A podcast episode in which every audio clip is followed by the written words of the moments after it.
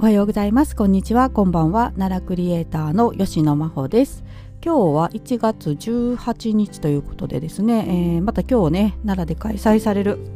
すいません、えー、伝統行事をご紹介したいと思うんですけれども例のごとくですね今日の奈良という書籍の中からねご紹介しようと思います。で今日1月18日のところを見てみますとですね宇田市の平尾というところにある三熊神社で恩田祭りがね行われるということではいこちらご紹介したいと思います。まあ、恩田祭りといったらねなんかあの飛鳥村の恩田祭りがイメージですぐ出てくるんですけれども、まあ、全国でねいろんなところでされてますね。はい、で、えー、今日は平尾の三熊神社ということでですね、えー、まず内容ね読ませていただこうと思うんですけれどもこれ出だしがですねセリフからねあの説明書かれてるんですけどちょっとそのまま棒読みで読みますけど「世の中が良ければ」って書いてあるんですよ。文章でね。これえっ、ー、とまあのどかでユーモラスな節回しっていうことで書かれてるんですけどこれまあ文字なのでね実際どんな感じで話されるのかってわからないのでちょっとネットで調べてみたらですねこれ朝日新聞さんのネットニュースのページにね動画を載せてくださってて、まあ、そこで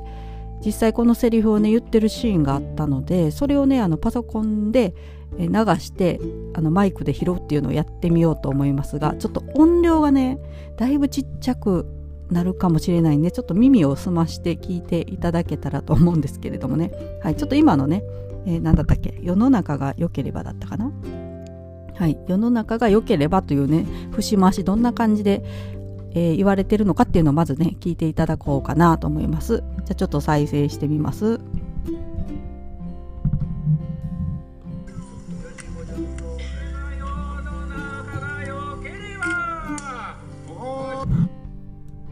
はい聞こえましたでしょうか？ねちょっと音ちっちゃかったかもしれないんですけど。はいこんな感じの節回しで、えー、まあ話され話されるというかはい、えー、節回しでセリフが言われると。はい、でこういうセリフの、えー、ごめんなさい、えー、どこ読んでた？はい すいませんね。えーと、のどかでユーモラスな節回しが、えー、漆黒の闇に包まれた夜の境内に響くと。で、えー、平尾三熊神社の恩田祭りの始まりであるということですね。で、えー、境内に作られた3メートル四方の板床の舞台の上で地面に桑を入れるところから田植えまでの所作を演じて五穀豊穣を祈るものだが当社の恩田祭りが他と違うのが違うのはセリフが全て江戸時代の古い言葉であることで出演者もそれを覚えるのに苦労するそうだと。えー、田植えの所作が終わると若宮さんと呼ぶ黒い翁の面をつけた人形が舞台の小机の上に置かれる若宮さんには30センチほどの小よりがたくさん結びつけられていて体の悪い部分の小よりをもらって幹部に巻くと治癒のご利益があるという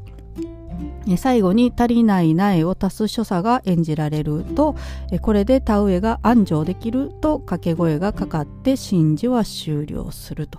はい、こういったね内容になっているということです。でまあねあの他と違うのが江戸時代の古い言葉を使われるっていうことでねまあセリフを覚えるのがね本当に大変だと思いますけれどもね、はい、そういったことに違いがあるっていうのと今出てきたね若宮さんと呼ぶ黒い翁の面をつけた人形っていうのがすごい私気になったのでさっきネットで調べてみたんですけれども。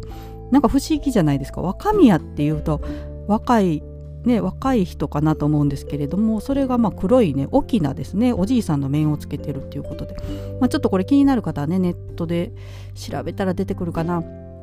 なんですけれどもえーとまあ本当にねあの翁の面を 黒い翁の面をつけた人形でした。はいそのままで。すいません。結構ねまあちょっと怖いというかねはいあのー、体細い感じでしたね。で面っていうか顔がちょっとね、うん、大きめでサイズどれぐらいかな？サイズ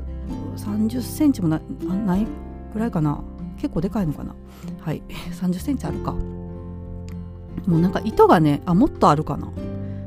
はい。顔が結構大きいんですよね。で体細い感じでそこにねいっぱい糸が巻かれてるんですよね。はい。これちょっと言葉で説明できないな。えー、はい。あ結構でかいですね。30センチどころじゃないなこれ。はい、ま、ちょっとネットでね気になる方は見てみてください。まあ私もこれあのえっ、と朝日新聞さんのねページ貼っておきますのでそこに一応写真これも載ってますね。はい。あの若宮さんの写真も載ってますんでね、えー、ここについた糸をですね、あのまあ、体のね自分の体の悪い部分の小よりをもらって、えー、その幹部自分のね幹部に巻くと治癒のご利益があるっていうことを言われているということでね、はい、こういったお祭りってね本当に不思議だなと思うんですけれどもね結構ねあの、まあ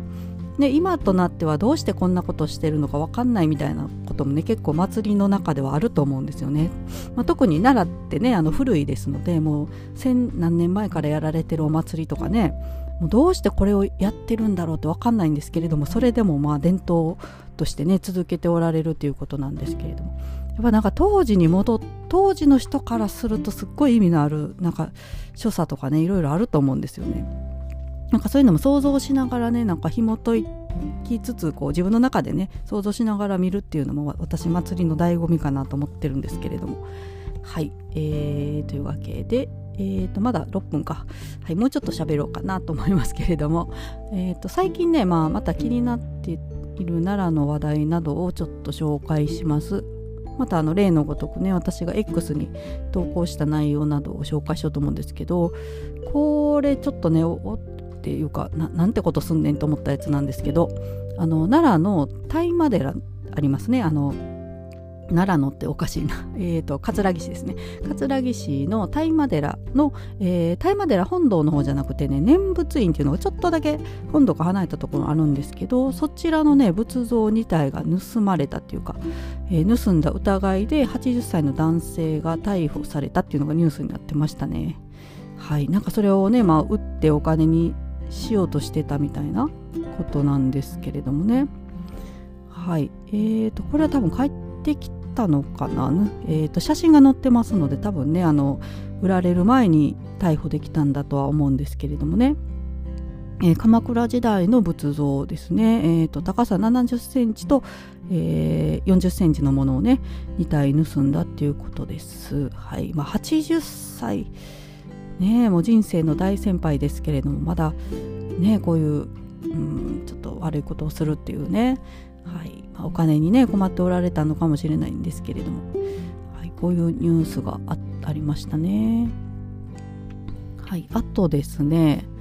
あとあとまあ、あの最近ねあの共通テストっていうね大学の入試が話題になってますけれどもそこにねあの日本史の問題で、えーと、平城宮跡のね、まあ、出土品の、まあ、ものが出てるんですよね。あの蘇っていう乳製品が、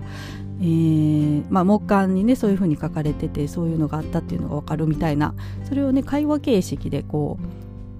うねあのまあまあこれちょっと全部説明したら 長くなるな。どうしようかな。ちょっと話しかけたのはいいものの。えー、まあ、あの共通テストでそういうのが出てたっていうことでね、はい、紹介されてる方がいたので私もそれあのリポストしたんですけどね。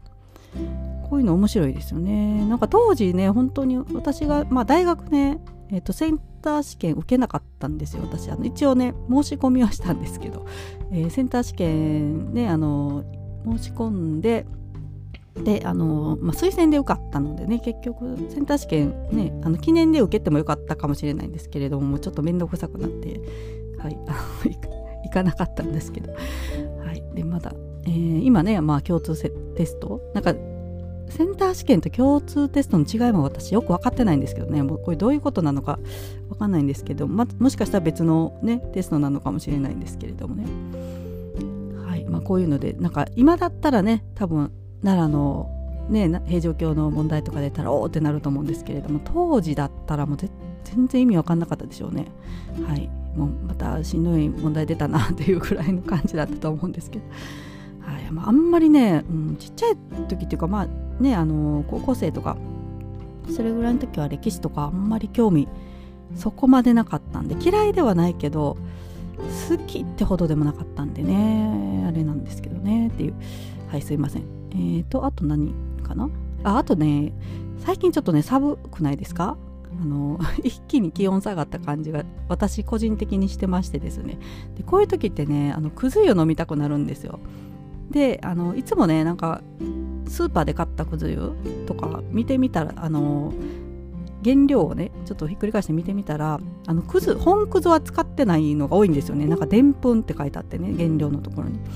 なので私ちゃんとね吉野の本くず使ったやつ飲みたいなと思って昨日ネットで調べててでまあ奈良くず湯で調べたらあの吉野本くず天玉堂さんがね出てきたんですよ。最初にねトップで。で天玉さん堂さんのねページをいろいろと見てたんですけど。いやもうなんか今いろんな種類ありますね。やっぱりくず湯もね。まあ定番のねプレーンから抹茶とかおしることかね。いろいろいろいろあるんですけど私気になったのがシナモン。シナモン生姜ですね。はい。まあ、くず湯にね生姜は入れてほしいなと思っててねあの体温めるのにポカポカするなって。そこにシナモンも入っててね。いいですよねこういうの。あとね、まあ、季節限定もいろいろあるんですけど、えー、気になったたのが極みっていうやつですね。最高級本くず湯っていうのね。これも飲みたいですね。原料原材料書いてないのかな。多分もうこれくずのみで作ってるのかな。最高級本くず湯なのでね。他のやつもねちょっと原料見てみたら混ぜてる感じでしたね。吉野吉野の本くずとちょっとでんぷんの別のものを混ぜてるようなんだったんですけどこれは多分本くずだけでできてるんじゃないかなっていう予想してね。極みっていう名前ですのでね。これちょっと気になるなっていうのとあとクデューっていうやつがあるんですよ。これくず湯をちょっとおしゃれにクデューってなんか、えー、カタカナでねクデューって書いてあるんですけど。はい。これはいつでもすぐに飲めるカップ入りのくず湯っていうことですね。カップにも入ってるんだ。なるほど。えっ、ー、とりんご味とザクロ味があるみたいですけれどもね。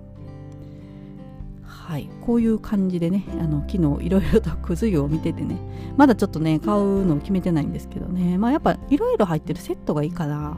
試せますもんね。うん。まあちょっとそんな感じで、えー、寒いのでね、えー、くず湯のページを昨日は見たりしておりましたということで、えー、雑談でした。すいません。声めっちゃでかなった。はいというわけで今日も最後まで聞いてくださってありがとうございました。それではまた。さようなら。